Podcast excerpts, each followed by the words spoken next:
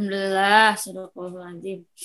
Oke, teman-teman. Alhamdulillah tadi kita sudah baca dari surat Al-A'raf ya, ayat 164. Terus kita masuk surat baru Al-Anfal. Terus Masya Allah ternyata masuk surat baru lagi atau bahaya Masya Allah banget. Alhamdulillah, semoga uh, banyak highlight yang bisa kita ambil dari banyak ayat yang tadi kita baca bareng-bareng. Silahkan teman-teman ada yang mau memulai untuk memberikan jelek momen, jelek momen. Ayat yang mungkin jelek buat teman-teman silahkan. Ah, robek. Monggo, aku, aku. ada? Aku, aku. Boleh, Teh Alia, silahkan. Yang aku baca, tapi udah sering denger sih kali, cuman memang bagus yang atau 40 aja ya la tahzan innallaha ma'ana itu sih maksudnya dari dulu tuh suka udah sering denger kan la tahzan apalah nama buku judul buku apa ya. Cuman eh, baru setelah terakhir-terakhir kan aku hijrahnya telat. Terakhir-terakhir baru tahu bahwa konteksnya itu pada saat lagi genting banget ya lagi genting di mana Rasulullah lagi apa sembunyi gitu di dari kejarannya orang-orang Quraisy ya. Dan dan apa namanya di situ juga ada di ayat ini juga adalah salah satu ayat yang eh adalah ayat yang memuliakan Abu Bakar ya menjadi disebutkan oleh Allah di dalam Quran gitu sebagai salah seorang dari dua orang. Gitu jadi kan sebut lah gitu ya sebagai sahabat dan sebagai sahabatnya Rasulullah.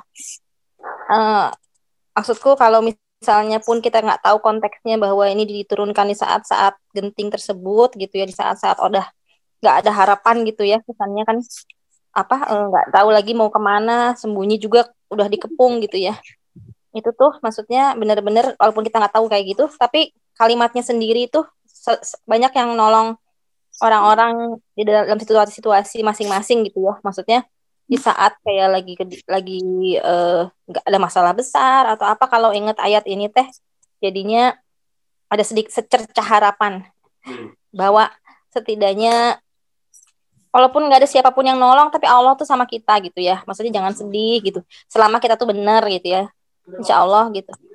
Ya apa sih uh, kalau kalau Rasulullah SAW kan ada dibantu dengan malaikat-malaikat yang tak terlihat. Tapi uh, seandainya kita kayak merasa sendiri atau ngerasa nggak ada yang bantuin ya Insya Allah Allah sendiri pun cukup ya buat kita gitu. Jadi itu sih kayak kayak ayat penuh harapan lah kalau aku bilang. Ayat anti galau mungkin ya itu aja. Nuhun. Ya, Masya Allah. Terima kasih Bunda Alia. Maaf ya guys, aku dari dari wah ini bocah. Allah Akbar. Udah mulai lincah ya movie ya? Wih, Masya Allah. Ya, Masya Allah ya. Uh, kalau aku, aku izin ya, uh, apa namanya, sebenarnya tadi kalau misalnya nggak ada yang komen aku mau langsung komen yang tadi Teh Fitri terakhir baca ya itu salah satu ayat favorit aku. Yang ayat 41 ya tadi. Infiru kola itu masya Allah banget ya uh, apa namanya? Kan artinya tuh yang berangkatlah kamu. Tadi tuh gimana sih? Berangkatlah kamu dalam keadaan berat atau ringan ya? Ringan maupun berat Berjihadlah dengan harta dan jiwamu di jalan Allah yang demikian itu adalah lebih baik bagimu jika kau mengetahui. Kan sebenarnya itu mah ini ya bisa general ya kita gunakan di kehidupan sehari-hari. Aku tuh selalu menjadikan itu uh, apa namanya kayak salah satu ayat yang aku tuh di kamar kan ini ya apa bikin tulisan-tulisan gitu. Nah itu salah satu ayat yang aku tulis. Soalnya uh, kalau misalnya nih ya lagi misalnya ada agenda apa sih aku tuh kayak ya Allah berat banget gitu ya mau berangkat. Tapi kalau lihat ada eh, maaf ya guys ini HP aku terpontang panting. Apa namanya jadinya tuh inget gitu Swazi ya juga ya kalau misalnya kita eh, kalau misalnya aku males buat berangkat ntar um, apa namanya aku nggak ini dong nggak berjihad di jalan Allah gitu ya. Padahal ya keadaan ngantuk, keadaan harorea mager itu tuh sebenarnya mah kita kita sendiri yang buat ya. Sebenarnya mah Allah tuh udah ngasih tahu gitu kalau ketika kita berjuang berjihad kan salah satu kan sebenarnya berjihad tuh general ya. Kita misalnya aku masak juga kan itu termasuk jihad ya kalau misalnya niatnya karena Allah gitu. Maka dengan kalau misalnya aduh mas banget ya mau masak ya Allah. Tapi kalau misalnya lihat ada ayat itu ya sebajimat aku teh e, mungkin ketika aku masak karena Allah gitu ya bukan karena ingin dipuji suami bukan karena e, ingin ini apa-apa ya mungkin aku juga jadinya berjihad di jalan Allah gitu ya. Terus apa namanya ya jadinya kalau mager gitu teh langsung ingat surat atau bah ayat 41 itu. Berangkatlah kamu. Karena kan dibilangin ya yang terakhirnya teh apa namanya eh uh, apa tadi teh Fitri karena apa yang demikian itu adalah lebih baik bagimu jika kau mengetahui Memang iya kan sebenarnya tujuan kita di dunia ini kan beribadah ya kalau misalnya apa pun kan jadi beribadah ya kalau niatnya karena Allah. Kalau misalnya kita sesuatu nggak kita lakuin karena Allah gitu ya, apa namanya ya mungkin ada yang salah ya dari hati kita gitu. Apakah salah niatnya atau mungkin ya itu kemageran yang kita bikin-bikin aja gitu. Kayak gitu. Udah. nyambung gak sih? Nyambung kan? Maaf ya guys. Soalnya aku ke distrak sama anak aku uh, ya silahkan teman-teman ada lagi yang mau komentar. Uh, masya Allah chatnya udah banyak aja nih. Jelek banget emang atau bah sama banget ya aku nulis juga di kamar. Ih masya Allah tos atau tos virtual Teh Fitri. Masya Allah kalimat motivasi iya benar. Guys mau dengar kisah Kaab bin Malik? Boleh boleh Teh Fitri boleh. Boleh bersama Oke, okay, bismillahirrahmanirrahim. Jadi atau ini ya, teman-teman salah satu hikmah besarnya tuh yang yaitu ya di Temuvi sampaiin ya ayat 41. Itu tuh tentang perang Tabuk ternyata. Dan ini berhubungan sama taubat. Duh aku merinding sendiri mau bilangnya. Teman-teman cuman ini spoiler, hadisnya itu agak lumayan panjang gitu. Jadi maaf ya kalau ini panjang karena memang panjang banget tapi aku coba singkat. Jadi hadisnya langsung dari Ka'ab bin Malik. Tentang sambil buka hadisnya. Jadi teman-teman bisa cek dari ayat yang tadi atau bah yang kisah perang Tabuk. Nah, dari ayat 38. Oke. Okay. Ya, bismillahirrahmanirrahim. Semoga Allah tolong kita untuk bisa memaknai kisahnya Kak bin Malik ini. Bener banget Hana, aku pun pas tahu ya, supaya aku tuh nangis banget di jalan. Pas tahu uh, akhir ya, akhir atau klimaksnya, tuh langsung nangis banget. Karena menurut aku nggak ada kisah yang seromantis ini gitu. Ya Allah. Merinding banget. Oke, okay, bismillahirrahmanirrahim.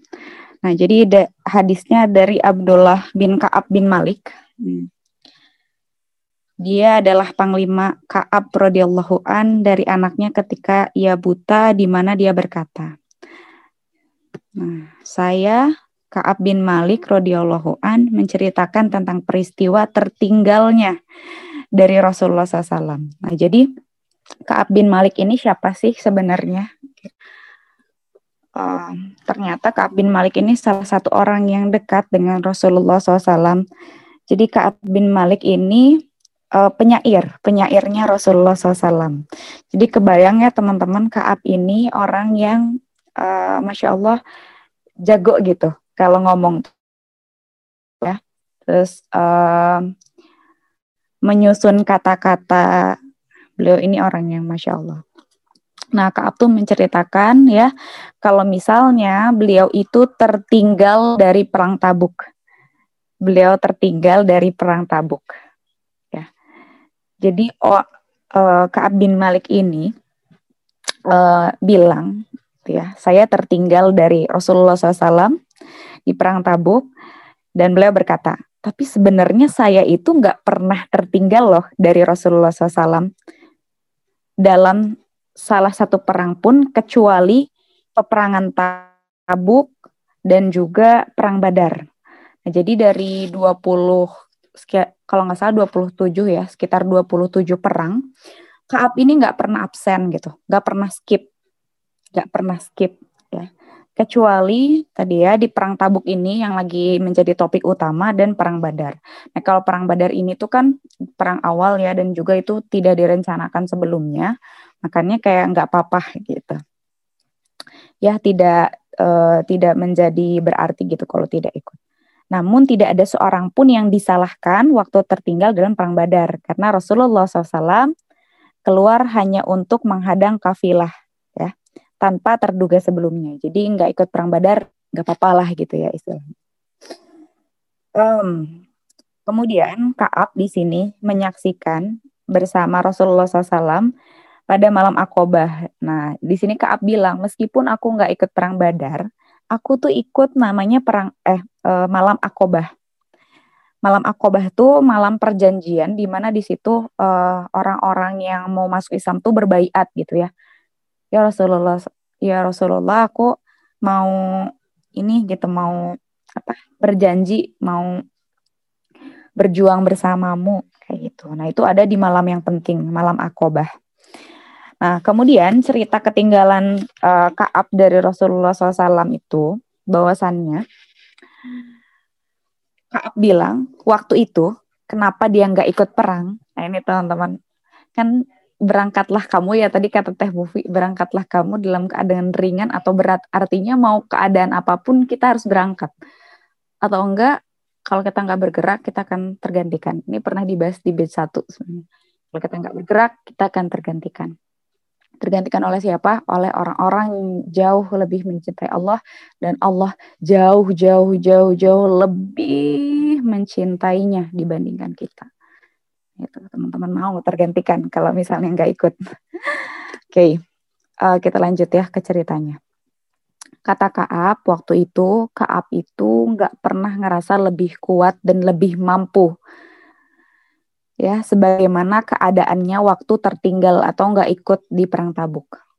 Sampai disampaikan di sini demi Allah sebelumnya saya tidak pernah menyediakan dua kendaraan untuk berperang kecuali menjelang peperangan Tabuk.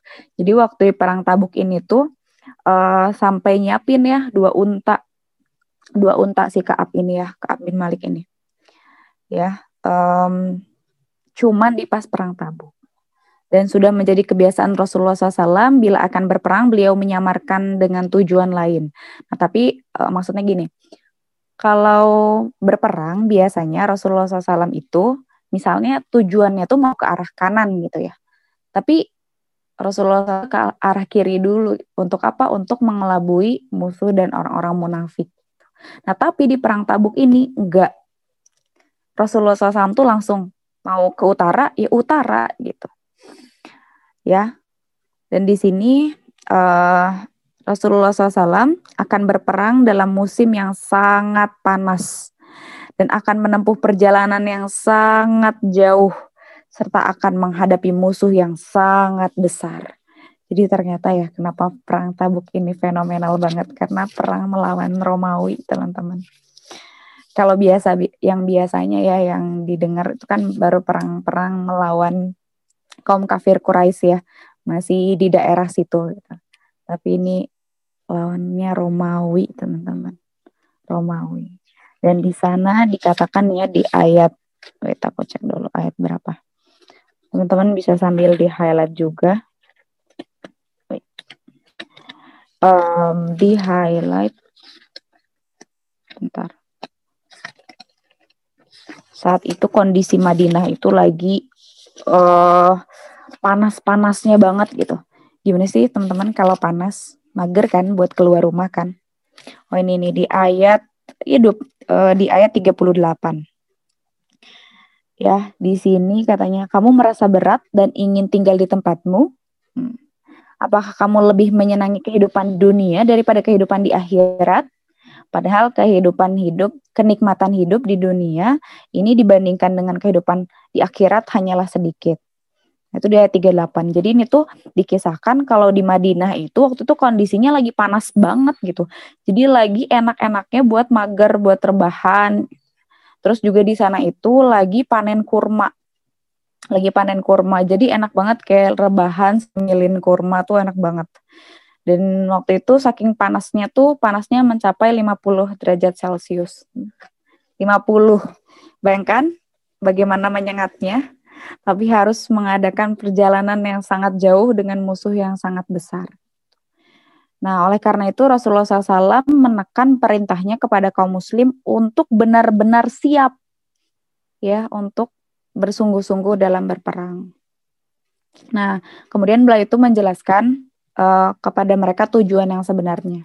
Jadi kaum muslimin yang mengikuti Rasulullah SAW dalam peperangan itu tuh sangat banyak banget. Jadi sebenarnya bisa dibilang kalau ada yang satu yang nggak ikut tuh nggak nggak ini gitu, nggak apa-apa gitu, nggak akan ketahuan. Karena sebenarnya banyak banget yang waktu itu kaum muslimin yang ikut. Nah, uh, jadi Rasulullah SAW bersama kaum muslimin telah bersiap-siap. Nah, di sini Kaab yang ini teman-teman yang aku bacain tuh yang langsung berceritanya Kaab ya di hadis ini. Jadi Kaab itu bilang, e,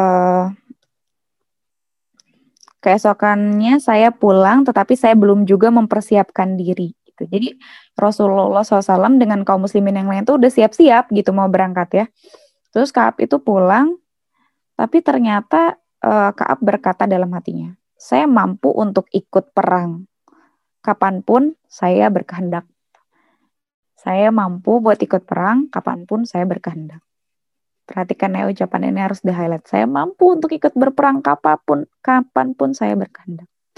Tapi ternyata ya dalam keadaan semacam itu berlarut-larut sehingga Rasulullah SAW bersama kaum muslimin sudah siap berangkat, tetapi saya belum juga terdorong untuk mengikutinya.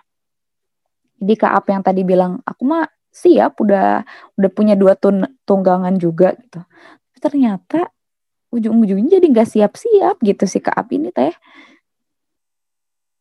Benar Allah maha pembolak balik hati. Jadi sebenarnya Kaab ini tuh adalah pahlawan di perang tabuk, tapi dia nggak ikut perang tabuk. Dan blunder lagi nggak ikutnya. Kita mari kita maknai lagi kisahnya ya. Kalau ini merinding mat uh, terus di sini ya uh, Kaabnya itu pulang tapi katanya saya pulang tetapi saya belum juga untuk mempersiapkan diri. Hal demikian itu terus berlarut terus terus. Eh lima menit lagi ah makin gitu ya. Sekarang deh siap-siap. Eh nantilah masih ada malam terus nunda nunda. Berlarut-larut sehingga berangkatlah pasukan yang berperang itu. Jadi yang tadinya masih sehari dua hari gitu ya terus tiba-tiba pasukan Rasulullah SAW itu udah berangkat udah berangkat kita saat itu ya nah saya masih tapi Kaab yang udah ketinggalan punya pendirian itu untuk mengejar pasukan itu Nah, itu ada teman-teman di ayat yang ketinggalan di Madinah tuh tadi di ayat 46 ya. Mari kita sama-sama maknai dulu ayatnya atau ayat 46. Dan jika mereka mau berangkat, niscaya mereka menyiapkan persiapan untuk keberangkatan itu. Kalau mau berangkat ya pasti siap-siap kan. Tetapi Allah tidak menyukai keberangkatan mereka. Allah nggak suka, makanya Allah nahan maka dia melemahkan keinginan mereka dan dikatakan kepada mereka, tinggallah kamu bersama orang-orang yang tinggal itu. Maksudnya apa? Orang-orang yang ketinggalan di Madinah. Ya, di sini baik lagi kisahnya Kaab di hadis ini, ya. Tetapi alangkah celakanya diri saya karena berbuat seperti itu, kemudian saya tidak bisa mengikuti peperangan itu. Kita nggak ikut Kaab itu. Setelah Rasulullah SAW berangkat perang, saya merasa sangat sedih sekali. Kenapa sedih Kaab pas ketinggalan? Karena pas keluar ke Madinah gitu ya. Kaab gak nemu seorang pun di antara kaum muslimin. Saya hanya mendapatkan orang-orang munafik. Jadi saking banyaknya kaum muslimin yang ikut perang tabuk, jadi Madinah tuh kosong gitu teman-teman. Bisa dihitung jari kayak sepi gitu, kayak lagi PSBB. Pas dilihat ke atas sedih. Loh, kok tinggal orang-orang munafik doang yang ada di Madinah. Dan orang-orang yang lemah, yang memang diberi kemurahan oleh Allah Ta'ala. Kayak misalnya orang-orang yang sudah lanjut usia seperti itu ya, itu tidak ikut berperang. Tinggal itu aja. Ya. Dan Rasulullah SAW ternyata tidak menyebutkan nama saya sehingga sampai di Tabuk. Jadi karena tadi ya saking banyaknya kaum muslimin, akhirnya um, tidak nggak tahu gitu Rasulullah SAW kalau misalnya Kaab ini tidak ikut. Gitu. Nah, sewaktu di Tabuk dan beliau sedang duduk-duduk, udah nyampe nih ya di, di uh, di Tabuk. Beliau sedang duduk-duduk bersama kaum muslimin, beliau bertanya, e, apa yang diperbuat Ka'ab bin Malik? Terus ada seorang laki-laki dari Bani Salimah. Jadi orang uh, Bani Salimah ini sebuah uh, apa ya? kelompok atau kelompok besar ya yang itu masuk Islamnya salah satunya karena uh, mendengar syair-syair dari Ka'ab bin Malik gitu. Nah, seorang laki-laki itu bilang kayak gini, wahai Rasulullah, sesungguhnya Kaab itu nggak ikut, ya. Beliau itu terhalang kain mantelnya dan dia hanya melihat-lihat kain mantelnya itu. Ini maksudnya apa? Jadi Kaab itu kayak cuman lihat bajunya gitu, terus lihat-lihat terus. Maksudnya itu kayak ya dia tuh sebenarnya nggak punya alasan gitu. Kayak kita aja lagi ngaca terus ngeliatin baju kita terus. Itu kan bisa lama banget ya teman-teman. Jadi nggak ada nggak ada uh, alasan gitu istilahnya. Terus tiba-tiba ada yang ada yang uh, koreksi gitu ya. Muaz bin Jabal. Muaz bin Jabal langsung bilang ke laki-laki eh kok kamu ngomongnya jahat banget sih? Jahat banget apa yang kamu katakan itu sungguhnya itu seburuk-buruknya perkataan yang pernah saya dengar katanya Demi Allah, wahai Rasulullah SAW, kami tidak mengenal Kaab bin Malik kecuali selalu berbuat baik. Bayangin Kaab ini nggak pernah absen, nggak pernah skip perang. Ya. Dan di perang Uhud itu beliau sampai dapat 17 sayatan kalau nggak salah. Lukanya tuh banyak banget gitu. Tapi masih terus aja berperang. Gak mungkin Kaab nggak ada alasan buat berang, gak berangkat gitu.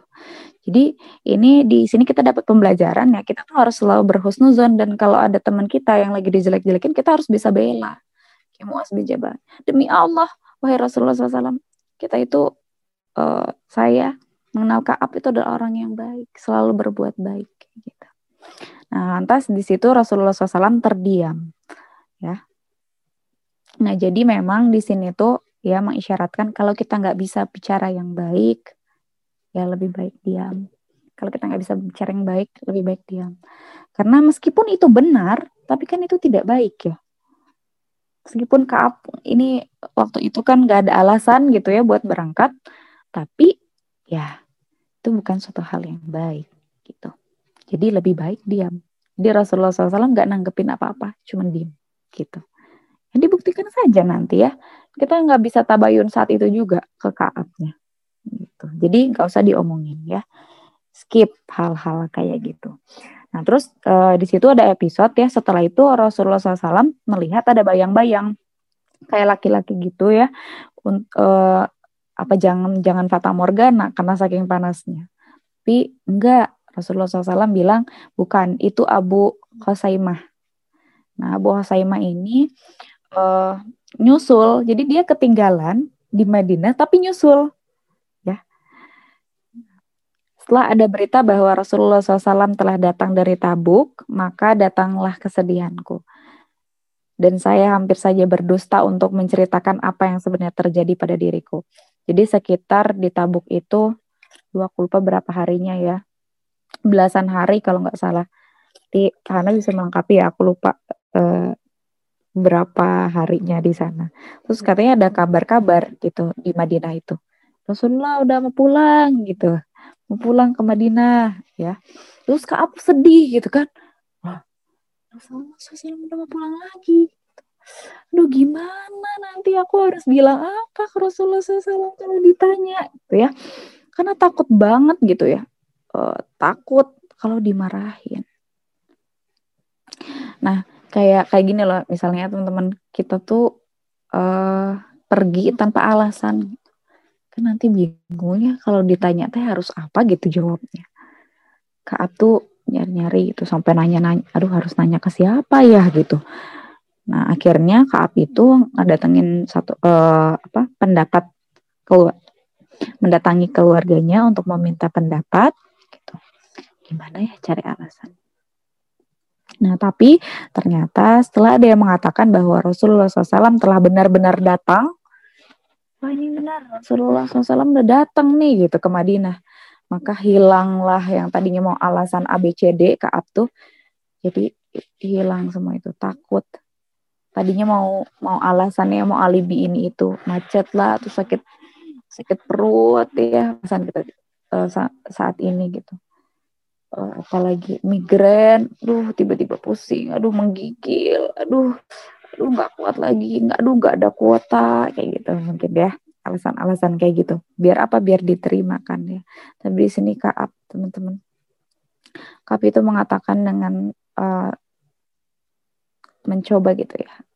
Bismillah aku sampaikan aja deh ke Rasulullah kayak gitu. Bentar ya. Hmm. Nah, jadi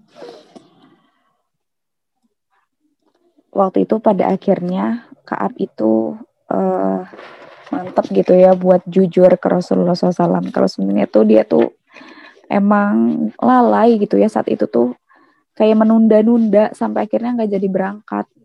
Pernah nggak sih kayak gitu teman-teman? Aku tuh kayak pernah juga atau bahkan sering ya mau sesuatu udah udah apa ah nanti deh sampai akhirnya tuh nggak jadi gitu. Nah ini tuh kisahnya kaap banget dan apa ya aku merasanya tertampar banget pas tahu kisah ini karena aku sering kayak gitu gitu dulu tuh ya Allah. Karena ya uh, mari kita lanjutkan. Jadi pas benar-benar ternyata Rasulullah SAW tuh udah kembali ke Madinah. Nah, beliau tuh punya kebiasaan kalau misalnya di safar, beliau tuh pasti langsung ke masjid untuk sholat dua rakaat. Nah, baru dari situ melanjutkan aktivitasnya. Nah, uh, kemudian eh, bincang-bincang lah ya orang-orang yang nggak ikut perang itu pada langsung nyamperin ke uh, apa ke Rasulullah SAW gitu ya ada sekitar 80 orang. Nah, ini ada di ayat kita sambil lihat ayatnya teman-teman biar biar oh ternyata belum kita baca ayatnya nanti bisa cek ya di ayat 80. Tuh orang ada 80 orang yang beralasan tidak ikut perang Tabuk. Gitu. Ya di ayat 80 nih teman-teman. Sama saja eh, engkau Muhammad memohonkan ampunan bagi mereka akan tidak atau tidak memohonkan ampun bagi mereka, walaupun engkau memohonkan ampunan bagi mereka 70 kali, Allah tidak akan memberi ampunan kepada mereka. Yang demikian itu mereka ingkar kafir kepada Allah dan Rasulnya dan Allah tidak akan memberi petunjuk kepada orang-orang yang fasik. Ditekankan ya, meskipun Rasulullah SAW itu mengampuni. Jadi orang-orang tuh pada datang, orang-orang munafik tuh. Ya Rasulullah maaf ya, nggak ikut ya. Ya ini ada urusan ini. Itu pada beralasan 80 orang itu satu-satu menghadap Rasul, terus nyampein alasannya. Ya Rasulullah maaf ya, aku agak migrain gitu, makanya nggak ikut gitu. Alasan-alasan yang istilahnya bisa diiyakan lah ya. Nah, bagaimana respon Rasulullah SAW ya dengan kondisi seperti itu? Ternyata tadi di ayat 80 itu Rasul tuh memohonkan tersenyum Rasul tuh, oh, iya nggak apa-apa, nggak nanya-nanya Rasul tuh. Karena Rasulullah tahu itu orang-orang munafik dan nggak mengejar gitu, maka diterima aja alasan-alasannya. Dan Rasulullah SAW memohonkan ampun. Semoga Allah mengampuni ya, kayak gitu. Nah, di sini ditegaskan sama Allah, meskipun kamu memohonkan ampun untuk mereka sampai 70 kali, artinya mau sampai di sini bukan angkanya harus 70 kali berarti 71 nggak apa-apa gitu. Tapi benar-benar ditegasin banget kalau misalnya ya ini ya teman-teman ditegasin banget kalau misalnya nggak akan diampuni gitu orang-orang yang munafik itu karena Allah tahu ya mereka tuh emang gak mau berangkat. Gak mau berangkat. Gitu. Terus di situ ya sampai akhirnya giliran Kaab bin Malik. Aduh bayangin yang lain tuh kan udah beralasan terus diterima gitu ya. Itu kan makin besar godaan godaan setan ya buat ya udah kamu alasan aja itu Rasulullah SAW nggak apa-apa tuh mengiyakan aja tapi ternyata sewaktu saya menghadap beliau kata Kaab ya dan beliau salam mengucapkan salam ternyata Rasulullah SAW itu senyumnya sinis beda kalau tadi orang-orang munafik senyumnya benar tulus tapi langsung berbeda kalau misalnya pas Kaab datang. Senyumnya sinis. Terus uh, Rasulullah SAW mengatakan, mari sini. Nah, lalu saya pun datang mendekati mendekati beliau sehingga saya duduk di hadapan beliau. Beliau lantas bersabda kepada saya, apa yang menyebabkan kamu tidak ikut? Bukankah kamu telah mempersiapkan kendaraan, Kaab? Jadi Rasulullah SAW tahu kalau beliau sudah Kaab ini sudah beli tadi ya eh, hewan tunggangan. Ya. Terus Kaab bilang Masya Allah banget ini. Wahai Rasulullah, demi Allah, seandainya saya duduk-duduk di hadapan penduduk dunia, kan. gini, aku tahu mudah untukku untuk membuat engkau tidak marah kan Kak ini orang seorang penyair ya gampang banget um, menyusun kata-kata biar nggak dimarahin sebenarnya bisa aja biar diterima. Tapi Kak bilang ini aku tahu mudah untukku untuk membuat tidak membuatmu tidak marah dengan alasan dustaku dan engkau ridho padaku tapi aku takut ya Rasulullah takut dalam waktu yang tidak lama Allah akan membuat engkau membenciku ya Rasulullah. Jadi sebenarnya tidak ada alasan ya Rasulullah. Betul. Sayalah yang salah ya Rasulullah. Salah sayalah yang lalai. Wah, kebayang gak gemeternya gimana? Udah disenyum sinis, terus jujur ya. Ya Allah. Nah, di situ ternyata respon Rasulullah SAW ya. Ini ada seni bersikap, kita bisa belajar dari responnya Rasulullah SAW. Beliau memberikan apresiasi kepada Kaab. Gimana aspek, aspek apresiasinya? Apresiasinya tuh, kamu telah jujur Kaab. Jadi, jadi Rasul tuh tahu kalau itu jujur karena kan emang dia blunder yang nggak punya alasan apa-apa, nggak ikut. Jadi lalai aja nunda-nunda gitu sampai akhirnya nggak ikut. Kamu telah jujur tapi Rasul tuh belum apa ya masih sinis kayak tadi ya senyum sinis kemudian uh, beranjaklah Kaab beranjaklah mari kita lihat apa yang Allah putuskan untuk engkau jadi tegas teman-teman kalau Rasulullah SAW tuh sayang sayang banget sama Kaab Kaab seorang yang tidak pernah skip perang kecuali perang Badar dan perang Tabuk ini Rasulullah tegas dalam mengingatkan teman-teman. Tegas karena sayang. Mari kita lihat apa yang Allah putuskan untuk engkau ya. Lalu pulang. Pas di perjalanan pulang ya. Ini ada godaan nih Kaab udah jujur ya tadi gejolak hatinya bayangin 80 orang di depan kita lah kalau kita lagi baris ya mau menuju suatu untuk menyampaikan alasan 80 ini udah diterima gitu malah dimohonkan ampun terus pas giliran kita pasti kita tergoda ya untuk bisa beralasan juga biar diterima biar nggak bikin sakit hati nggak sih dan pas pulang langsung tuh Bani Salimah tuh ya yang ya kelompok yang masuk Islam karena uh, syair-syairnya Kaab atau bilang kayak gini pas pulang ya ke keluarganya Kenapa sih kamu nggak cari alasan aja? Kan nanti kalau udah berbuat salah tinggal istighfar. Gitu. Terus dibanding-bandingin sama orang yang tadi 80 orang. Itu tuh yang lain kan beralasan juga dimohonkan ampun sama Rasulullah SAW. Kamu tuh malah jadi di di senyum sini sih gara-gara kamu jujur sih. Padahal kan bohong sekali nggak apa-apa itu pokoknya dipanas-panasin, dikompor-komporin di jalan tuh ya Allah. Bayangin gak gejolaknya si Kaab ini gimana? Kaab bin Malik. Kaab tuh pengen balik lagi ke Rasulullah sampai ada keinginan pengen balik lagi ke Rasulullah buat alasan gitu. Buat ngerevisi alasan. Gitu. Ya Rasulullah, sebenarnya tadi tuh aku salah. Salah ya Rasul aku tuh sebenarnya pusing sih cuma tadi nggak mau bilang aja revisi kayak gitu tuh kan bodoh. Suatu kebodohan yang sangat bodoh. Ya kan? Dikomporin sampai mau melakukan sesuatu yang sangat bodoh. Karena apa? Karena udah nggak kuat gitu.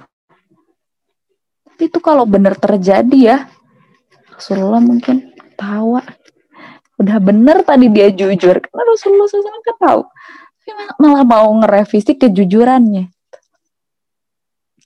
Tapi masya Allahnya Allah tolong beliau ya.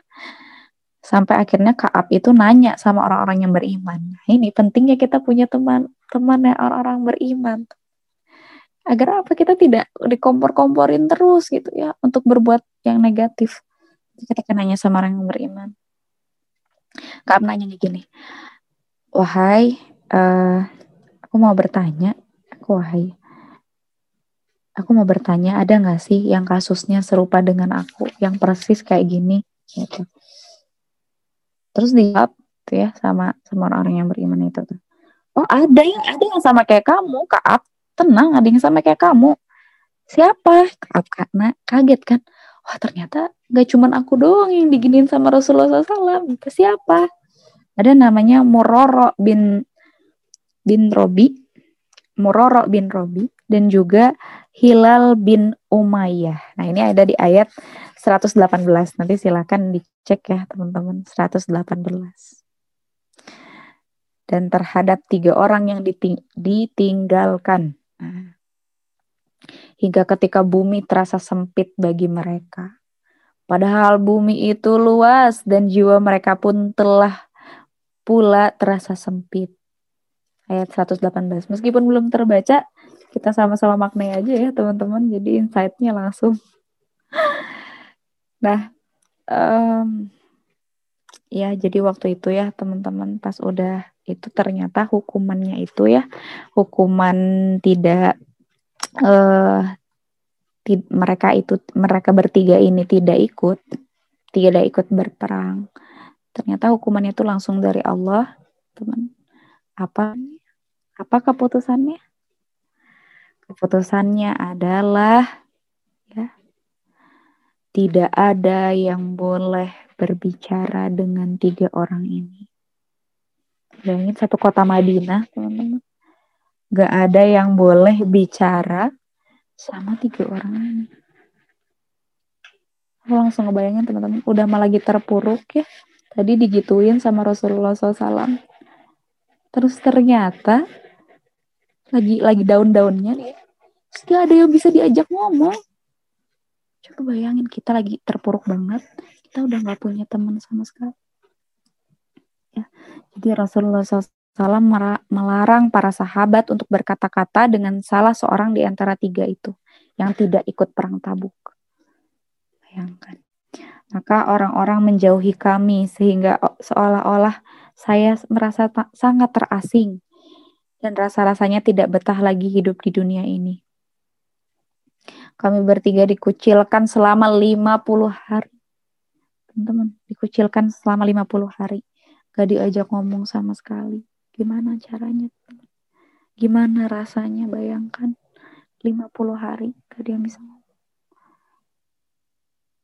Adapun kedua teman saya, mereka tetap tinggal di rumah dan menangis terus-menerus. Jadi di sini kan ada yang yang sama nasibnya kayak Kak Abtu kan Muroro dan juga Hilal. Mereka sampai nggak kuat untuk keluar karena nggak ada yang bisa ng diajak ngomong. Nangis terus di rumah gitu. Sementara kalau Kaab, karena Kaab ini adalah yang termuda di antara uh, tiga orang ini, Kaab itu keluar, ikut sholat bersama kaum muslimin, mondar-mandir di pasar gitu. Akan tetapi tidak pernah ada seorang pun yang menyapa saya. Ini benar-benar kalau zaman dulu teh sami nawa gitu. Ini dibilangin kita harus uh, ini ya dilarang nih nggak boleh dulu ngomong sama tiga orang ini. Satu kota itu ikut teman-teman. Gak ada yang ngajak ngomong sama sekali. Bahkan saya pernah mendekat mendekat ke Rasulullah SAW. Saking ya Kak Abdul saya banget sama Rasulullah SAW. Nyapa gitu, memberi salam. Assalamualaikum warahmatullahi wabarakatuh ya Rasulullah gitu. Ya, pas udah habis sholat asar gitu. Dalam hati kecilku timbul pertanyaan, apakah ini Rasulullah akan membalas salamku atau tidak ya? Gitu pas lagi sholat itu ternyata ya ketika saya sedang sholat itu beliau memandang diriku dan bila saya melirik beliau beliau langsung membuang muka dan kalau misalnya kita lagi curi-curi pandang sama seseorang seorang yang lihat kita terus langsung buang muka gitu. Sakit banget orang yang paling dis disayangi. Sayang banget. Sakit. Tapi teman-teman maaf ya panjang ya. Sedikit lagi sedikit lagi. Tapi maaf banget. Memang ini hadisnya panjang banget. Tapi semoga bisa termaknai ya teman-teman jadi aku kalau baca Quran surat Al-Baqarah tuh nangis karena ingat kisah ini. Ya terus sampai akhirnya uh, lagi dikucilin kayak gitu, dapat ujian lagi dari Allah. Ujiannya ternyata ya uh, dikucilkannya Kaab ini nyampe ke uh, kabarnya tuh ke negeri negeri uh, lain gitu ya. Ada namanya Raja Gosan. Nah, raja di Gosan itu menuliskan surat itu kepada Kaab. Gini. Suratnya kayak gini. Selanjutnya ingin saya sampaikan bahwa saya mendengar bahwa kawan-kawanmu sedang mengucilkan dirimu dan sedang al dan sedang Allah tidak tidaklah menjadikan dirimu itu seorang yang hina dan bukanlah orang yang pantas disia-siakan. Oleh karena itu saya benar-benar bersedia memberi bantuan kepadamu. Dibayangin lagi ada yang semuanya ngucilin ya. Ada satu nih yang mau menawarkan pertolongan. Satu ya. Ujian baru lagi. Tapi apa yang dilakukan oleh Kaab? Kaab langsung mele, langsung merobek suratnya, dilemparkan ke tengah-tengah api, dimusnahkan surat itu. Karena apa? Iya, ini konsekuensi apa yang Allah titipkan kepadanya. Berupa dikecilkan itu. Jadi begitu ada ya yang oh, kamu lagi nggak punya uang, nggak punya uang banget ya. Ini aku kasih nih satu miliar mau nggak tapi ini haram itu langsung suratnya itu dibakar biar nggak ada pikir-pikir lah mungkin kalau suratnya masih ada masih dibaca-baca lagi dipikir lagi oh iya gak apa-apa lah sama dia aja. Sampai akhirnya ya di hari ke-40 ya, di hari ke-40 ada teman-teman dikucilkan itu turun wahyu lagi disampaikan sesungguhnya Rasulullah SAW menyuruh kamu supaya berpisah dengan istrimu. Udah 40 hari berat ya. Semuanya nggak ada yang ini kecuali keluarganya ya, cuman istrinya. Terus uh, Kaab bertanya, apakah saya harus menceraikan atau saya apa, atau apa yang harus saya perbuat? Dia berkata, tidak, janganlah kamu menceraikannya, tetapi janganlah kamu mendekatinya. Bersamaan dengan itu pula beliau mengutus utusan untuk mendatangi kedua kawanku dan menyampaikan kabar yang sama. Dan cuma langsung pada nangis Bener-bener gak ada, gak ada siapa pun lagi yang bisa diajak ngomong. Bahkan istrinya sendiri gak boleh. Ada lagi harapan. Gitu. Ya, sampai akhirnya ini yang ayat 118 ini jadi semuanya tuh udah sesak banget di, hari ke-50, teman-teman. Sesak banget. Bahkan di sini ya, dunia yang luas pun terasa sempit banget. Karena udah nggak ada yang mau ngomong sama kita. udah nggak ada yang mau menghargai kita udah nggak ada yang menganggap kita ada bahkan tadi salam aja di pasar gitu ya cuman assalamualaikum nggak ada yang jawab nggak ada yang jawab manggil nggak ada yang jawab sekali. Uh, sampai akhirnya Kak Apin Malik ini sholat subuh. Sholat subuhnya di atas kayak genteng gitulah. Biar apa biar merasakan dunia luas gitu. Tapi ternyata hatinya tetap sempit gitu katanya di sini ya. Terasa sempit bagi mereka. Setelah mereka telah mengetahui bahwa tidak ada tempat lari. Nggak ada lagi tempat lari. Dari siksaan Allah cuman cuman Allah aja gitu. Sampai akhirnya ada suatu suatu pagi ya habis sholat subuh tadi udah nyesek paling nyesek banget udah mau down banget ya udah wah. Tadi ya di tengah keheningan usai sholat subuh ada yang berteriak sangat kencang teriak ya. Orangnya belum ada tapi suaranya udah kedengeran. Wahai bin Malik. Wahai bin Malik bergembiralah. Wahai bin Malik bergembiralah. Tobatmu dia diterima oleh Allah. Setelah 50 hari itu teman-teman yang teriak. Bahkan orang itu belum ada ya. Tapi dia tuh saking senangnya sama saudaranya ya. Dapat kabar yang sama ini 50 hari harus didiemin. Iningan itu berakhir Wahai kabin Malik bergembiralah obatmu diterima oleh Allah. Kak bin Malik itu langsung nangis teman-teman. Bayangin dapat keajaibannya. Ya tadi kayak udah nggak ada harapan apa segala macam udah down banget. Langsung sujud, nangis. Nangis. 50 hari terberat dalam hidupnya.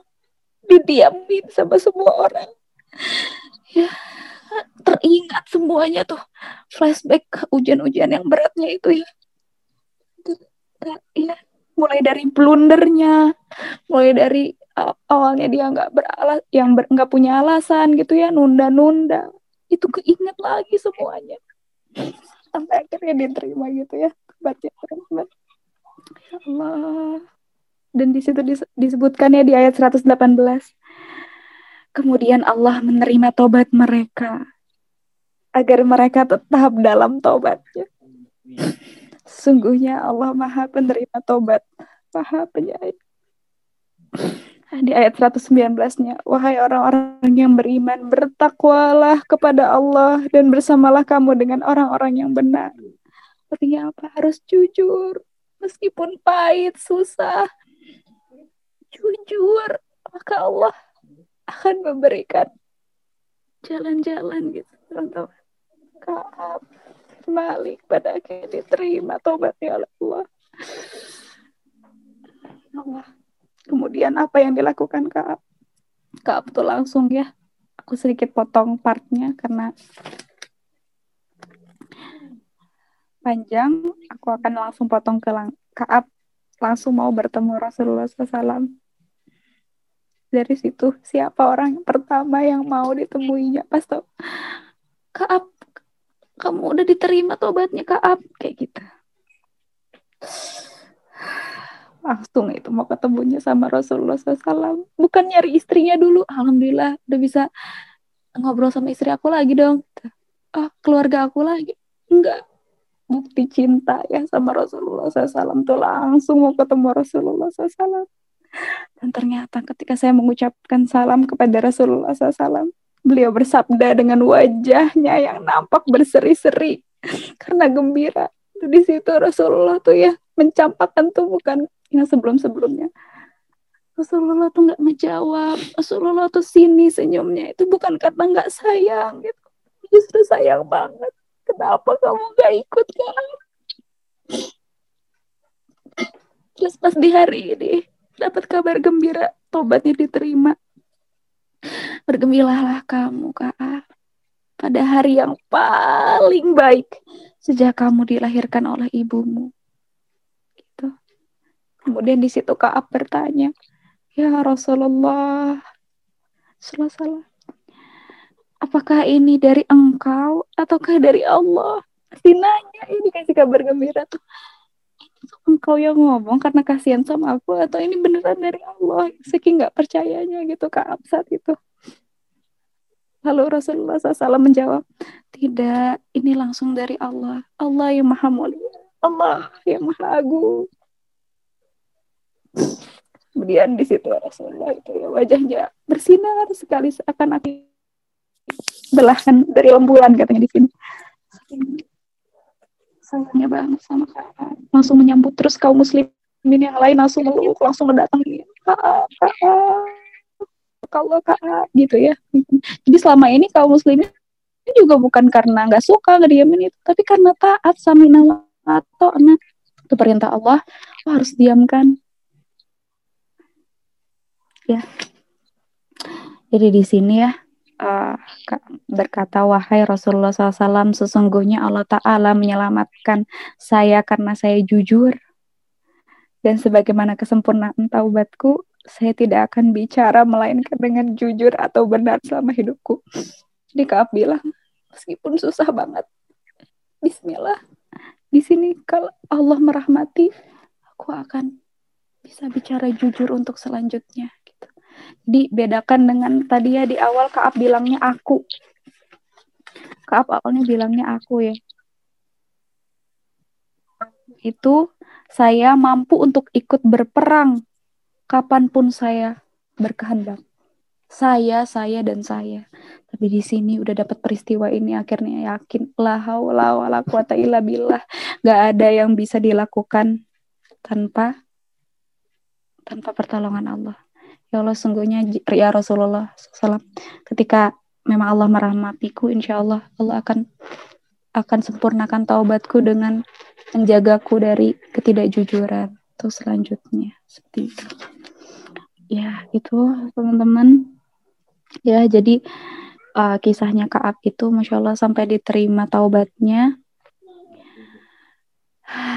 Kaab langsung bilang demi Allah saya belum pernah merasakan nikmat yang lebih besar yang menjadikan saya masuk Islam yang lebih besar dari kebenaran saya di hadapan Rasulullah SAW sehingga saya tidak berdusta seandainya berdusta niscaya akan dibinasakan sebagaimana orang-orang yang berdusta itu telah dibinasakan. Siapa itu? Orang-orang munafik yang tidak ikut berperang. Jadi teman-teman, mari kita maknai lagi highlight pertama yang tadi disampaikan oleh Temuvi di awal.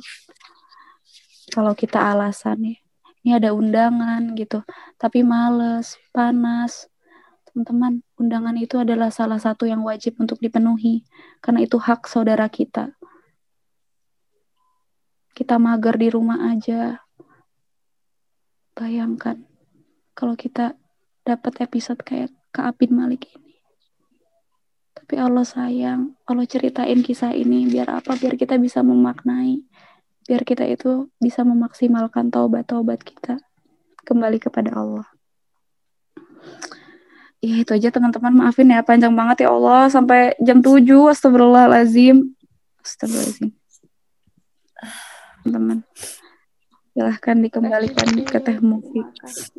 Ya makasih teh Fit. Masya Allah tadi oh udah kembali teh Mufi. Udah udah udah ada aku udah ada. Tadi harusnya rewel Masya Allah. Makasih teh Fit. Aku jujur aku baru tahu detailnya ya. Ternyata sejero itu ya guys.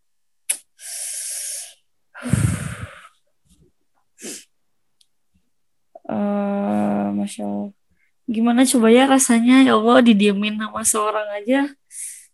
Sesuatu apalagi ini sama 50 orang. Ah tidak. Mungkin kalau aku ada di situ aku nggak akan mau keluar keluar rumah nggak akan mau keluar keluar kamar bahkan ya. Itu mah kayak diisolasi dipaksa gitu ya. Masya Allah. Ya maka teman-teman ada yang mau menanggapi? Ya Masya Allah ya Tefit teman-teman jadinya pada mengharu biru di pagi ini. Jujur aku juga jadi ini banget ya. Jadi pengen ngaca gitu ya selama ini ngapain aja selama ini berapa dusta yang udah aku sebutin gitu ya Masya Allah. Ya Allah ya Allah masa buat ahlan aja susah banget gitu ya.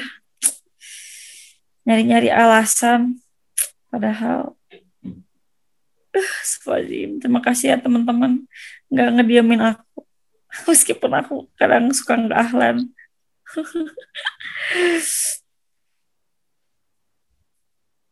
jadi gimana teman-teman lagi pada nangis atau gimana nih gak pada komen aku mau menambahkan Silahkan, aku jadi Tessa. Uh, penasaran. Diusap dulu buka. air mata sama air hidungnya. udah, udah. Ini apa? Uh, kan tadi kan yang mendapatkan surat itu kan ini aku buka yang tafsir di ayat 118 kan waktu mendapatkan surat melanjut nah, lalu uh, Kab, Kaab Ibnu Malik melanjutkan kisahnya lalu aku berkata kepada istriku pulanglah ke rumah orang tuamu dan tinggallah bersama mereka hingga Allah memutuskan perkaraku ini menurut apa yang dikehendakinya. Lain halnya dengan istri Hilal ibnu Umayyah, teman Kaab yang juga dijauhkan tadi. Ia datang menghadap Rasulullah Sallallahu Alaihi Rasulullah Sallallahu Alaihi Wasallam dan berkata, Wahai Rasulullah, sesungguhnya Hilal adalah orang yang telah berusia lanjut lagi lemah keadaannya dia pun tidak mempunyai pembantu. Apakah engkau tidak suka bila aku melayaninya? Rasulullah menjawab, tidak, tetapi dia tidak boleh mendekatimu. Istri Hilal berkata, sesungguhnya dia demi Allah tidak mempunyai selera apa pun. Dia demi Allah masih terus-menerus menangis sejak, sejak peristiwa yang dialaminya sampai sekarang. Mendengar hal itu, kemudian Ka'ab Ibnu Malik melanjutkan kisahnya. Lalu salah seorang istriku ada yang mengatakan kepadaku, Sebaiknya engkau meminta izin kepada Rasulullah agar istrimu diberi izin untuk melayanimu seperti apa yang diizinkan kepada istri Hilal ibnu Umayyah untuk melayaninya. Kemudian Kaab berkata, Demi Allah, aku tidak mau meminta izin kepada Rasulullah untuk istriku itu. Apakah nanti yang akan dikatakan oleh Rasulullah tentang diriku yang masih muda ini bila aku meminta izin kepadanya? jadi lagi setelah mendapatkan surat apa surat tadi ya yang dibakar tadi mendapat ujian untuk mendapatkan teman ini juga dapat ujian lagi ketika Hilal istri Hilal minta apa istri Hilal minta izin untuk menemani Hilal. Terus Kaab ini juga istrinya minta Kaab untuk izin ke Rasulullah biar dapat alasan gitu biar ditemenin sama istrinya. Tapi Kaab kembali memikirkan uh, apa nanti yang dikatakan oleh Rasulullah tentang diriku yang masih muda ini. Bila aku meminta izin kepadanya. Ya, apa menambahkan aja kayak ya Kaab selalu mendapatkan alasan untuk dia pertama tadi untuk dia tidak berkata jujur tapi dia tetap berkata jujur. Kemudian dia mendapat kesempatan untuk punya teman tapi dia tetap teguh untuk menjalankan hukumannya ya. Kemudian ini juga ketika dia ada kesempatan mencari celah untuk tetap istrinya tetap menemaninya dia tetap menemaninya gitu. Cuma dia tetap nggak mau dan tetap taat kepada apa yang diberikan kepadanya itu teman-teman yang mau aku tambahkan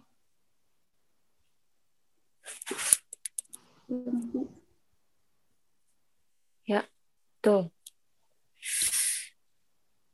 uh, oh Teh Anis nonton tapi putus-putus. Coba keluar dulu Teh, terus masuk lagi. Oke, terima kasih Teh Sa. Teman-teman ada lagi yang mau menanggapi? Mau Teh boleh nang nanggepin? Boleh. Apa kalau agak bindeng-bindeng. lagi sakit? Siapa kira? Enggak, Teh habis habis Habis kebanjiran air mata. Lagi gimana ya? Kirain lagi kangen Indonesia. Iya kangen juga sih.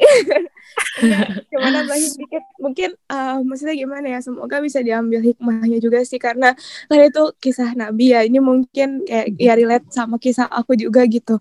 Se nggak enaknya dicuekin dalam arti apa ya? Ya sedih sih dicuekin kayak kayak Kak Abim Ali gimana ceritanya gitu 50 hari aku aja sehari dicuekin ya nggak kuat gitu kan jadi gimana ya uh, uh, gimana memaknai kita arti kejujuran dalam arti saat kita berperilaku kayak mengambil suatu keputusan tuh emang alasannya karena untuk menjaga apa ya supaya kita nggak berbuat maksiat gitu atau misalnya kayak emang karena perintah Allah untuk kita menjauhi hal itu. Nah jadi kan aku uh, kuliah ya di sini gitu. Otomatis kan teman-teman aku orang Jepang semua. Terus um, apa ya budaya mereka tuh emang ada yang namanya budaya minum-minum gitu kan. Ya aku nggak ikut lah gitu dulu aku sempat uh, dikasih tahu gitu sama senior aku yang orang Indonesia gitu. Ya kalau misalnya diajak gitu kalau bisa nolak ya ditolak aja gitu kan. Karena walaupun kita nggak minum gitu.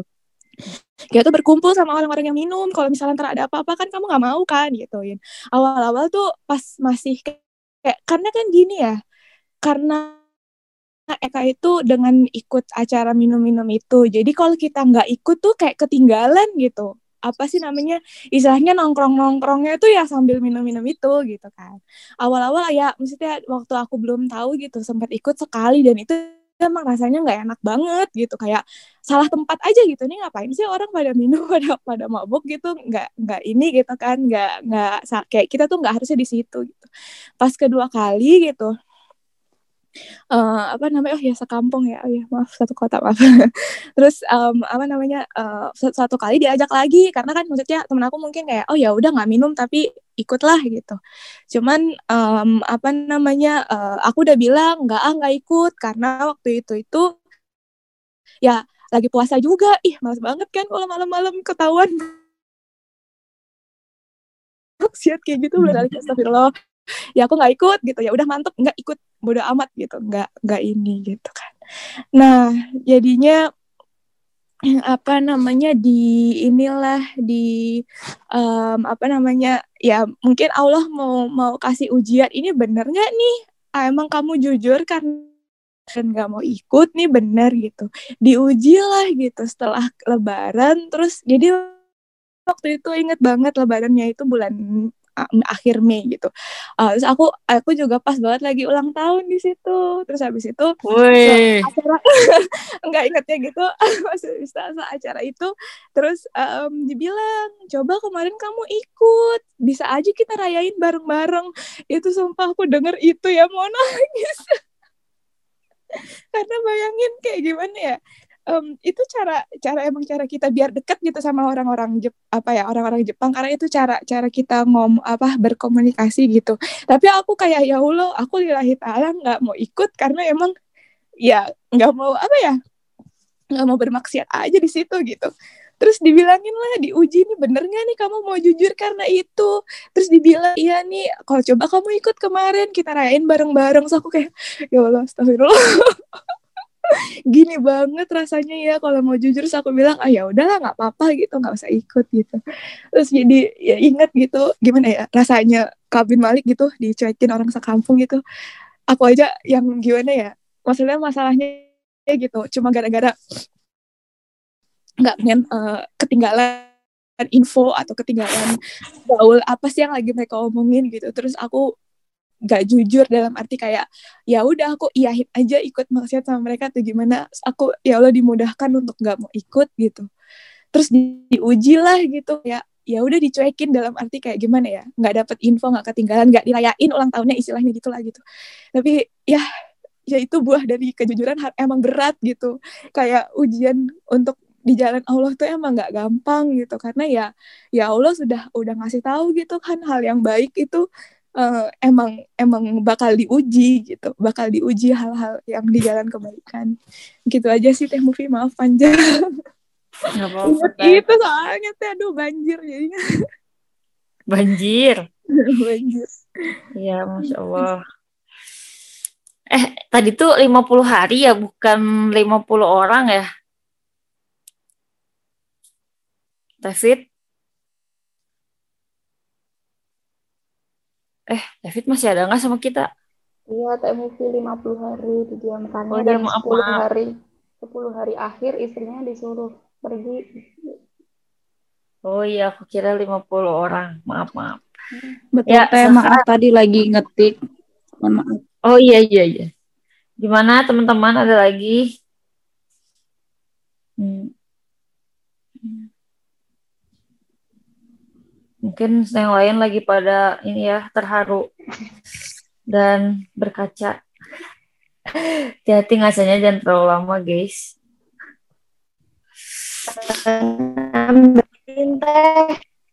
Siapa? Eh, siapa tadi? Iis.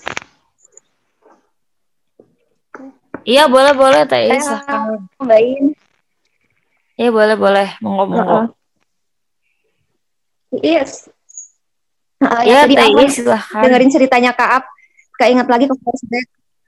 Uh, iya tadi maaf baru masuk di tengah-tengah, tapi dari tengah-tengah ini tidak menginikan ya, ikut merebus mili. Jadi, Musen.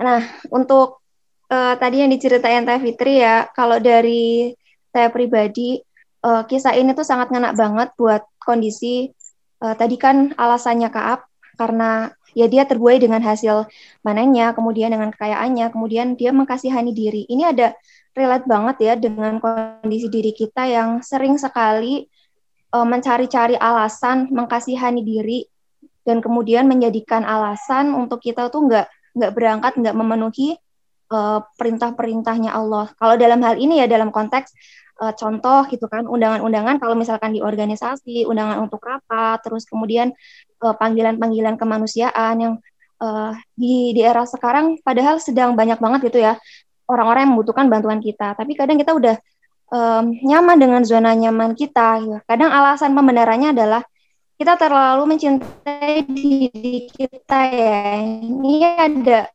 hubungan erat banget dengan dengan self love.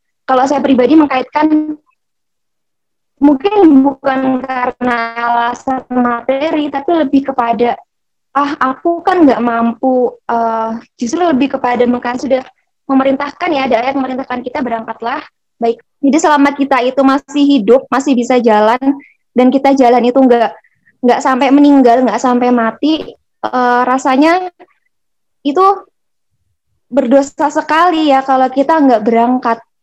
Dan itu sangat mengenal sekali dengan kondisi waktu uh, zaman kuliah ya, zaman kuliah sering gitu ya beralasan nggak datang rapat. Padahal sebenarnya uh, waktu itu lagi longgar, terus karena kemudian ah uh, udah mau hujan gitu, padahal cuman hujan rintik-rintik nggak kayak kaap. Kita bandingin diri kita dengan diri saya sendiri ya, dengan kaap itu rasanya bandingannya tuh nggak ada apa-apanya. Kita bayangin tabuk yang benar-benar itu perang yang berat, itu paceklik ya saat itu, dan bahkan sampai kekurangan bahan makanan. Kalau diibaratkan uh, jarak jalannya itu dari Jakarta ke Surabaya jalan kaki, bayangkan waktu itu nggak ada kendaraan. Ya kemudian kita melihat uh, Kaab beralasan wajar gitu ya, bukan wajar sih, maksudnya wah itu berat banget ya kalau di zaman sekarang. Nah kita yang nggak sampai uh, tabuknya kita sekarang nggak seberat Kaab gitu ya kondisinya kita masih punya banyak alasan gitu ya tapi memang ujian-ujian orang zaman dahulu sama zaman sekarang tuh beda. Jadi saya merasa um, kaabnya zaman dulu dengan kaabnya zaman sekarang alasannya kaab dan alasannya kita tuh beda banget.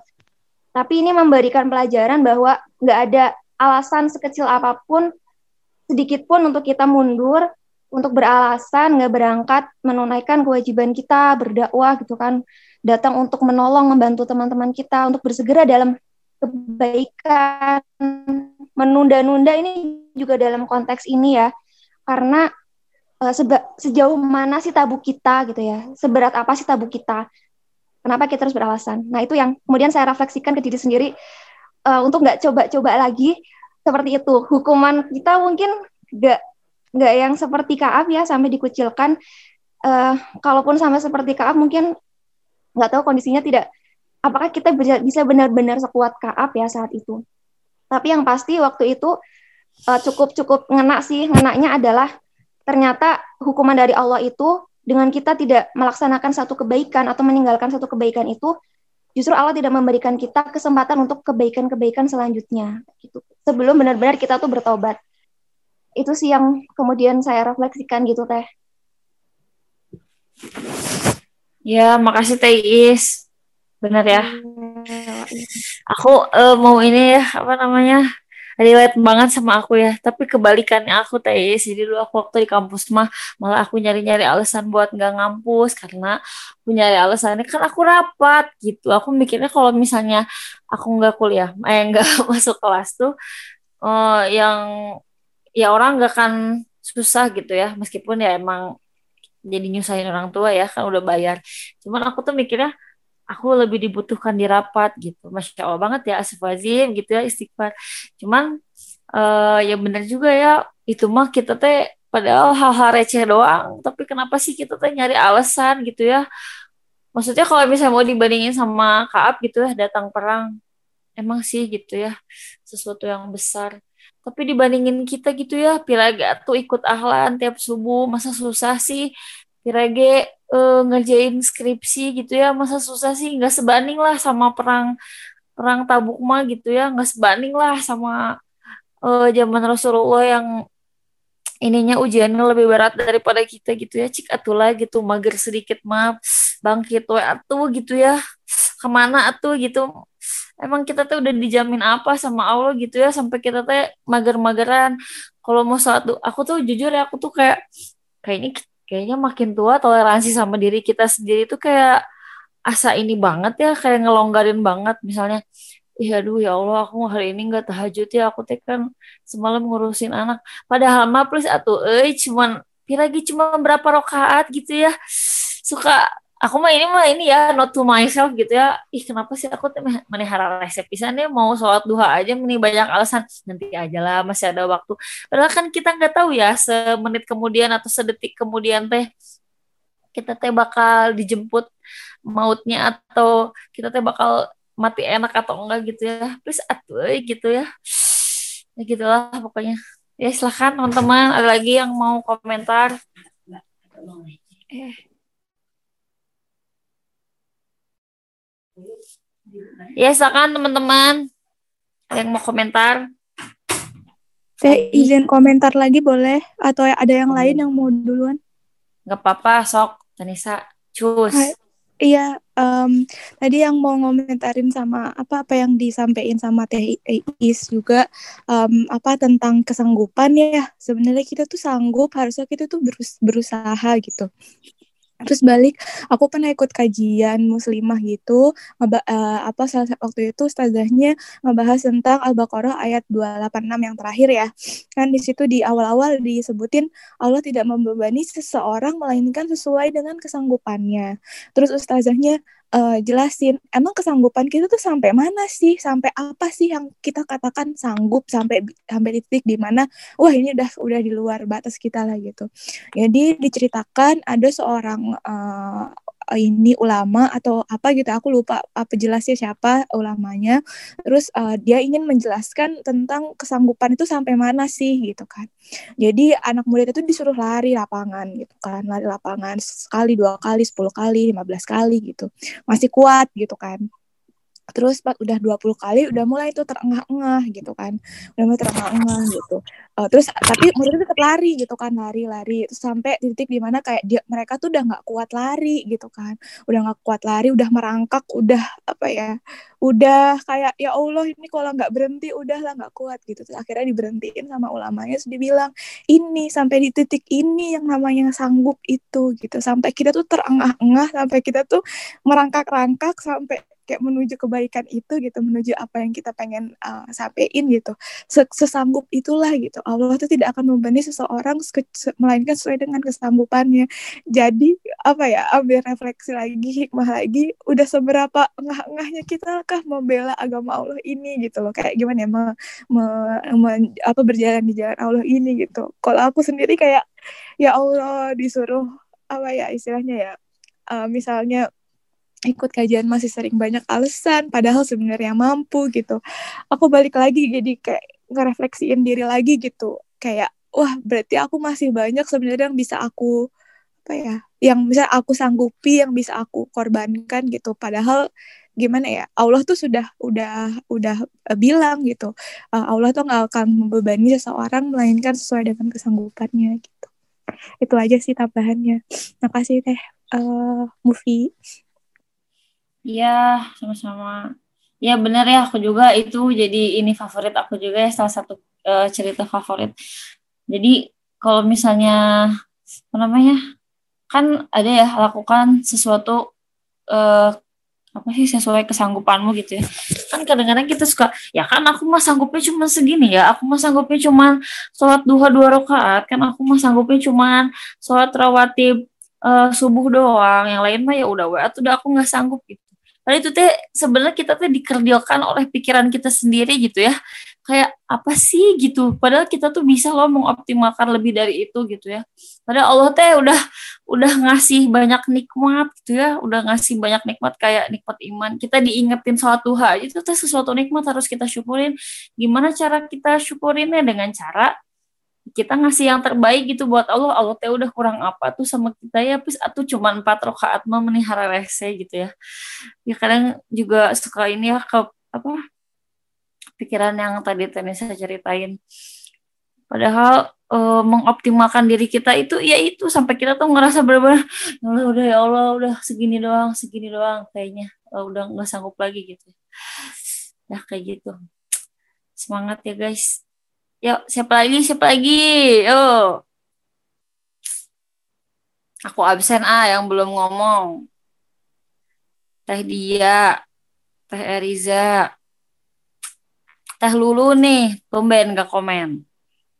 Ayo Teh Lulu, kita tunggu nih Teh Lulu. Terus Teh Ristia, Kang Isal, Mbak Tifa, Kak Kilah, Teh Nadia.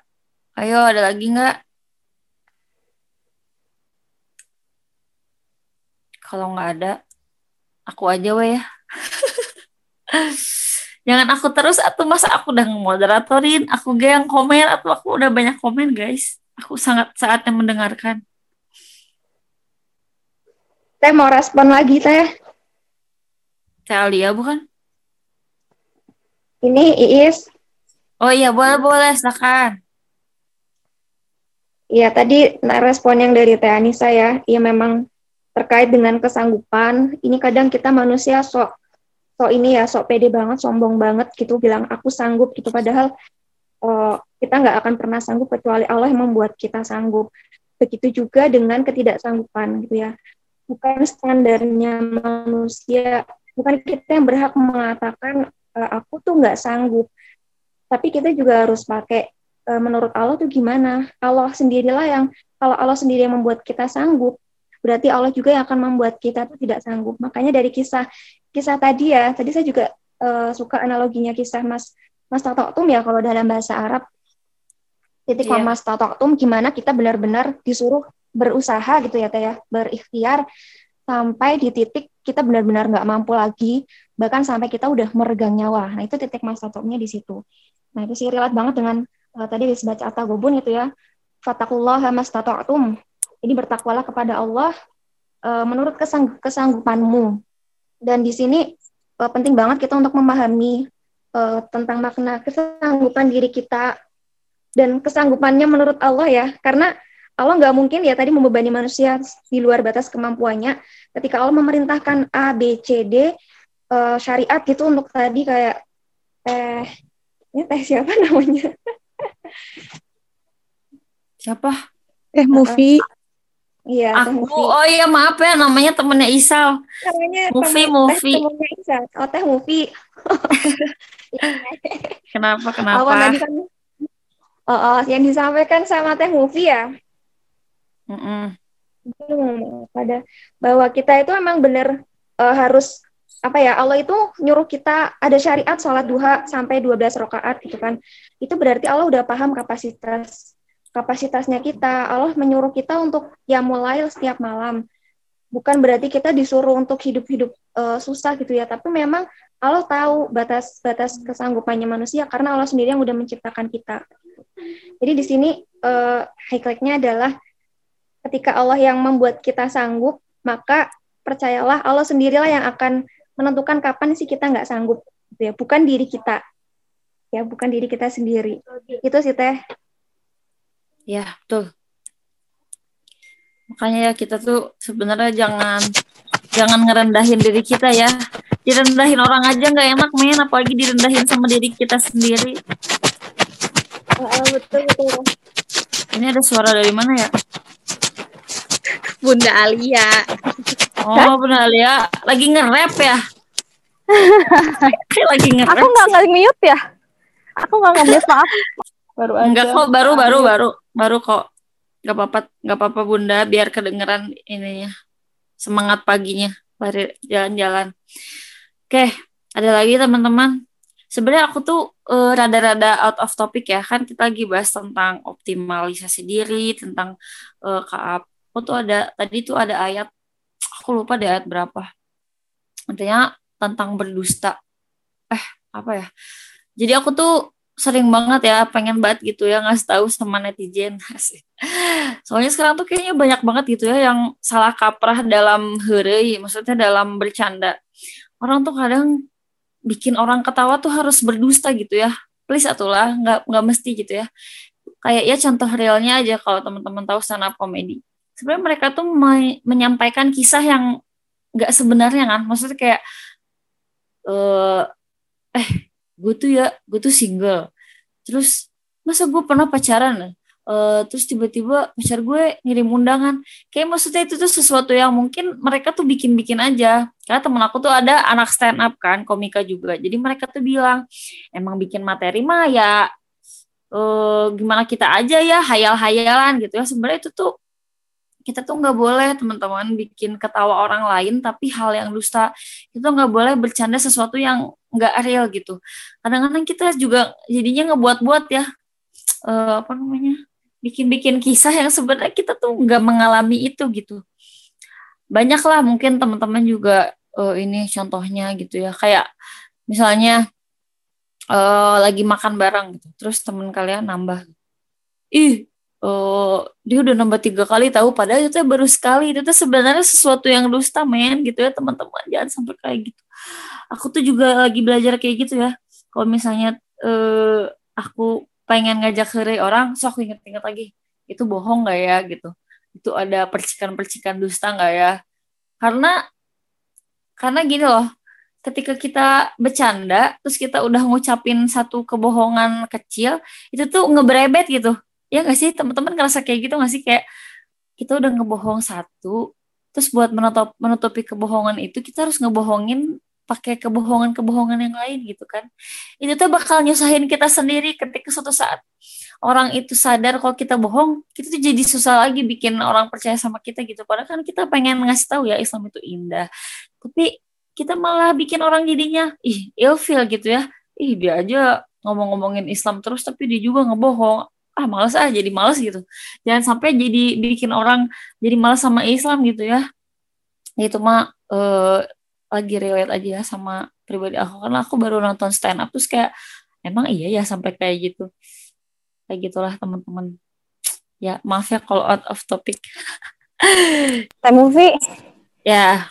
Mau mau bertanya, tapi mungkin relate-nya sama yang masalah dicuekin sama didiemin itu ya. Boleh ya? gimana gimana boleh boleh Jadi eh punten tadi ke ke ke keceklek ke kepencet pada saat di dalam tas. Nah, aku tuh mau nanya gini. Kejadiannya adalah eh, suatu kemarin beberapa minggu kemarin ya. eh ada kejadian di mana sesuatu yang membuatku agak-agak trauma ya dengan dengan eh, interaksi kita di di apa di dunia dunia yang tidak nyata ini maksudnya di ya chatting chattingan dan dan dunia maya gitu ya. Um, itu grup grup adalah grup teman-teman. Nah suatu kali saya merasa kita sesama teman kita wajib saling mengingatkan ya gitu kan. Nah terus saya tuh ngingetin gitu. Cuman eh, lagi-lagi mungkin kata-kata saya tuh kurang hikmah kurang apa kurang diterima gitu ya oleh yang diingetin. Dan mungkin saya tuh ngomongnya di grup padahal emang yang saya katakan itu sesuatu yang umum gitu ya se seremeh eh, sereceh eh, eh kita jangan kumpul-kumpul karena ini lagi masa pandeminya belum berakhir. Sementara ada suatu event yang menyebabkan harus eh menyebabkan sese- orang-orang itu akan berkumpul gitu. Nah jadi yang terjadi adalah yang inisiator merasa tersinggung dan kemudian eh saya dikeluarin dari grup ya gitu. jadi Wah. apa namanya? Jadi uh, sebenarnya saya juga ter rasa tersinggung karena setelah itu beliau mengeluarkan kata-kata yang menurut saya nggak pantas. Maksudnya tiba-tiba kayak meledak gitu dan saya sampai bingung apa yang menyebabkan beliau itu meledak gitu ya. Terus Hmm. menurut orang-orang lain yang pada ngejawab itu bilangnya ya udahlah uh, mungkin apa namanya dia tuh kesinggung sama kata-kata apa gitu ada ada satu kata Hmm. yang saya saya merasa sebagai kita sama-sama temen dan ini uh, hanya sekedar saran dan dan karena saya tuh sayang gitu sama kita semua. Jangan sampai kita tuh uh, apa kan dengan kondisi gini gitu ya jangan sampai kita uh, menambah resiko dan sebagainya gitu. Tapi mungkin diterimanya malah jadi dengan begitu. Nah akhirnya aku dikeluarin tuh. Dan hal tersebut tuh buat saya jadi kayak trauma gitu ya. Jadi kadang kadang kalau mau ngomong apa juga agak takut gitu ya. Di dalam grup dan di mana pun gitu. Jadi semenjak itu tuh terus uh, saya tuh uh, nah ini nih saya jadi seakan-akan gak mau lagi ngomong lagi dengan uh, di grup tersebut. Dan kalau di alam mah insya Allah ya maksudnya saya juga uh, kita bebas aja gitu ya karena sudah saling paham gitu. Cuman nah ini tuh temanku juga sebenarnya udah lama kenalnya gitu cuman ya itu nggak tahu kenapa mungkin ada sesuatu yang men-trigger. Nah uh, hubungan dengan ini tuh uh, juga pas kemarin tuh saya ingat pas pas siapa ya yang ngomong yang tentang uh, apa sih? Tentang kalau ada sesuatu oh ini tentang masalah bahasan jin tuh. Kalau ada yang sesuatu di dalam hati kita yang kayak ngebenci orang dan sesuatu yang ngeganjel tuh bakalan ntar dikorek-korek ya sama setan tuh ya sama sama syaitan tuh yang membuat uh, kita tuh jadi sesuatu yang hal yang tadinya kecil menjadi sesuatu yang menghalangi nikmat Allah yang terbesar yaitu ketenangan hati ya. Karena aku setelah kejadian itu aku tuh kayak dua hari aduh kenapa kok kayak gini gitu ya? Maksudnya masa menyesal kenapa saya kok juga menganyatakan hal tersebut gitu? Padahal sebenarnya uh, dari secara hemat saya gitu ya perkataan tersebut tuh biasa banget lah gitu ya namanya kondisi kayak gitu cuma entahlah yang namanya memang manusia itu berbeda-beda dan kondisi kita mungkin emosional kita berbeda-beda. Nah cuman sejak itu tuh saya tuh ngerasanya takut gitu ya untuk untuk apa dan dan dalam beberapa hal lama ini saya juga untuk mencoba memaafkan dan dan apa saya tuh udah minta maaf ya di grup saya udah minta maaf juga uh, untuk mencoba me, mencoba me, ah udahlah gitu ya.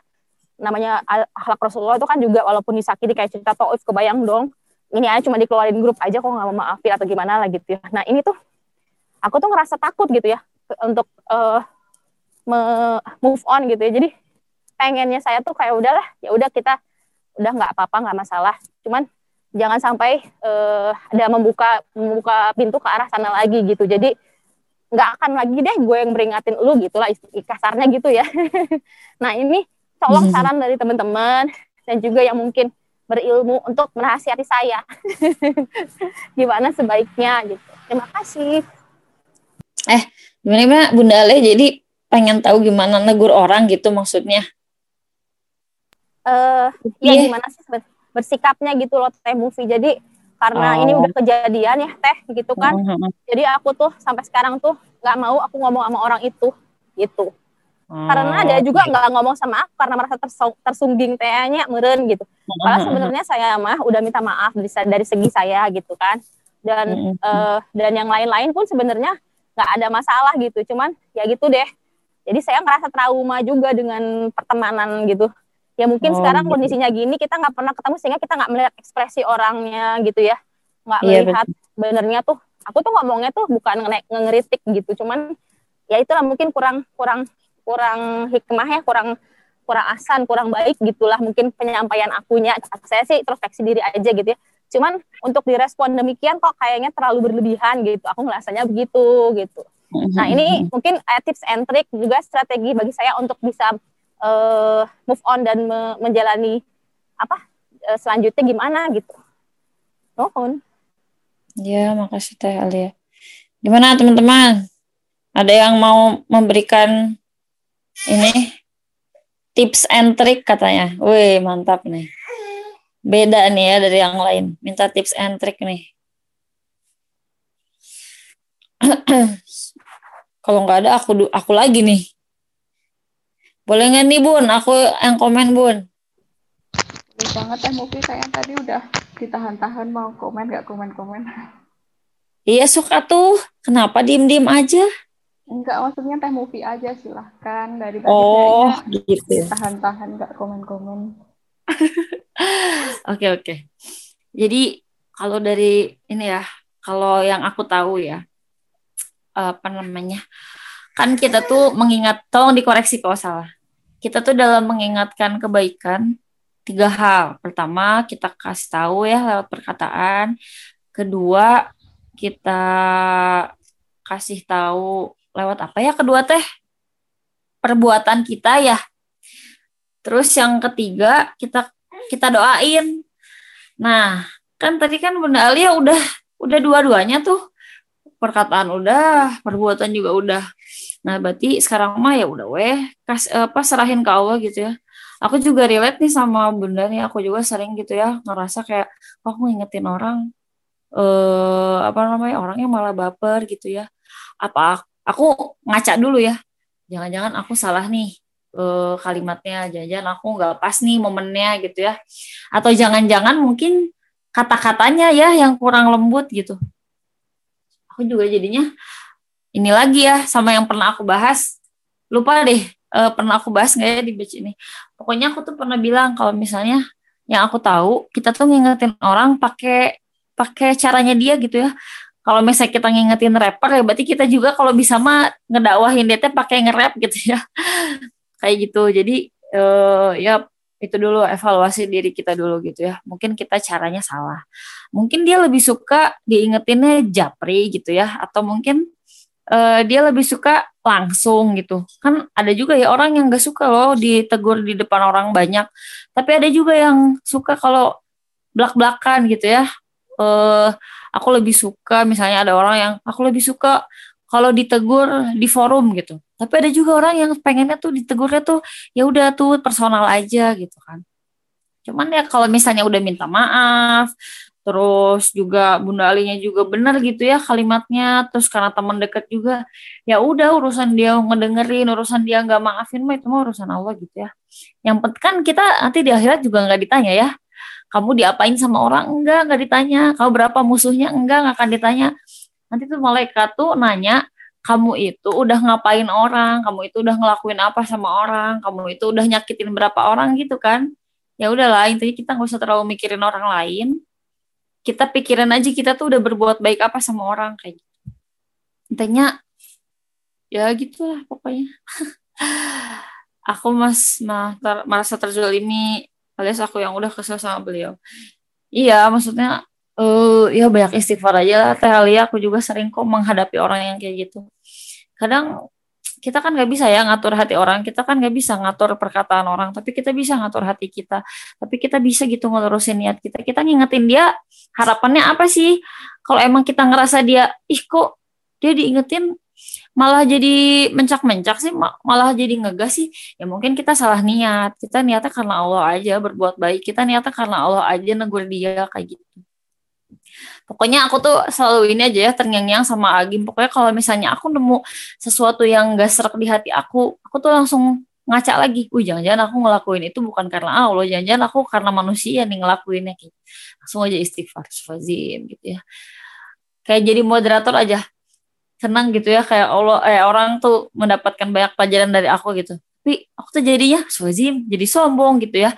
Jangan-jangan aku jadi moderator bukan karena Allah gitu intinya banyak banyak istighfar aja deh biar kita nggak kurang zikir tapi banyak mikir. Gitu. Bunda Alia kalau aku ya. Nggak tahu nih Allah walam ya bener atau enggak gimana teman-teman? Ada yang mau nambahin lagi? Ini udah tujuh tiga tujuh nih masya Allah. Suka nggak kerasa ya kalau weekend? Mentang-mentang libur. Iya terus niat supaya matinya nikmat guys Ya, gimana ada lagi teman-teman?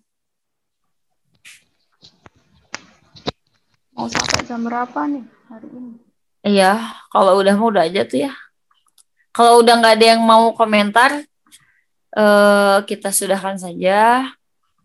Eh, sudah kalau azim, kita istighfar bareng-bareng ya. Barangkali ada hati kecil kita menyimpan iri hati, menyimpan penyakit hati, istighfar sepuasnya astagfirullahaladzim astagfirullahaladzim Astagfirullahaladzim, astagfirullahaladzim.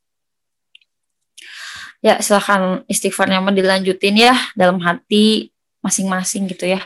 Uh, kita, eh aku selaku moderator juga minta maaf kalau banyak kata-kata yang nggak sesuai, banyak kerinya, banyak bercandanya gitu ya. Itu mas mata-mata pengen bikin subuh produktifnya jadi menyenangkan aja, semoga menyenangkan. uh, mohon maaf juga nggak bisa on cam karena sambil nyusuin anak Terus juga uh, terima kasih buat teman-teman yang sudah berkontribusi ya di komentar, eh di kolom komentar, juga memberikan komentar secara lisan. Masya Allah teman-teman, semoga Allah lipat gandakan pahalanya ya berapa karakter yang teman-teman ketik gitu ya di subuh produktif ini.